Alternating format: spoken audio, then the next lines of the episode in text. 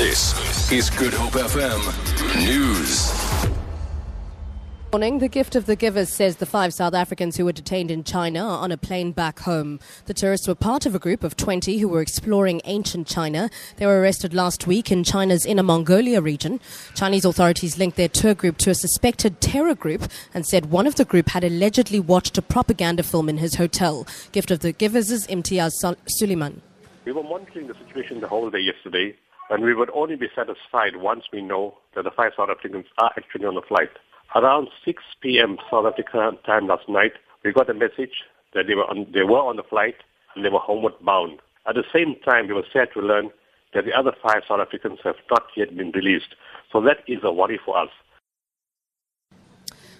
A team of Cape Town emergency workers has rescued two tourists from Table Mountain. The city's emergency service dispatched the team to the cableway yesterday evening when they received a report of two people who had not returned from the mountain in the afternoon. The couple got lost near India Window in mist and rainy conditions. The rescuers found them unharmed and assisted the tourists down the cableway. It's not known from where the travelers are.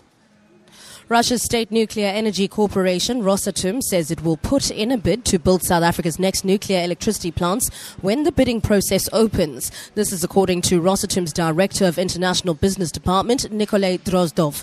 He was speaking on the sidelines of the Power Gen African Conference in Cape Town. Government aims to build eight nuclear reactors worth trillions of rand. The bidding process is expected to open soon. Drozdov says Rosatom will take part in the process like any other bidder. As uh, we understand from this media statement, this procedures in, procedure is not un, uh, announced yet, we, and they, they, only promised that they, uh, they, they are planning to do it by the end of July. But if, if this procedure will start, uh, we will look on the documents and I think we will participate in it. And finally, a gunman has killed four U.S. Marines and injured several others at two U.S. Navy buildings in the city of Chattanooga in Tennessee. The gunman was killed by police. Police are investigating whether he was inspired by the Islamic State group. Tom Bateman reports. The FBI confirmed the name of the gunman. The suspect they believe carried this out is Mohammed Youssef Abdulazeez. Now, he lived uh, locally.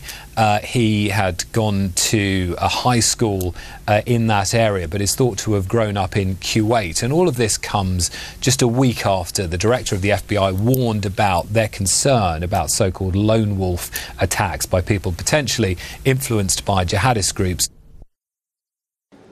A look now at your financial indicators. The Rand is trading at 12 Rand 39 to the US dollar, 19 Rand 36 to the pound sterling, and 13 Rand 50 to the euro. Gold is trading at $1,144 an ounce. And finally, the price of Brent crude oil is at $56.93 a barrel. For Good Hope FM News, I'm Sibs Matiela.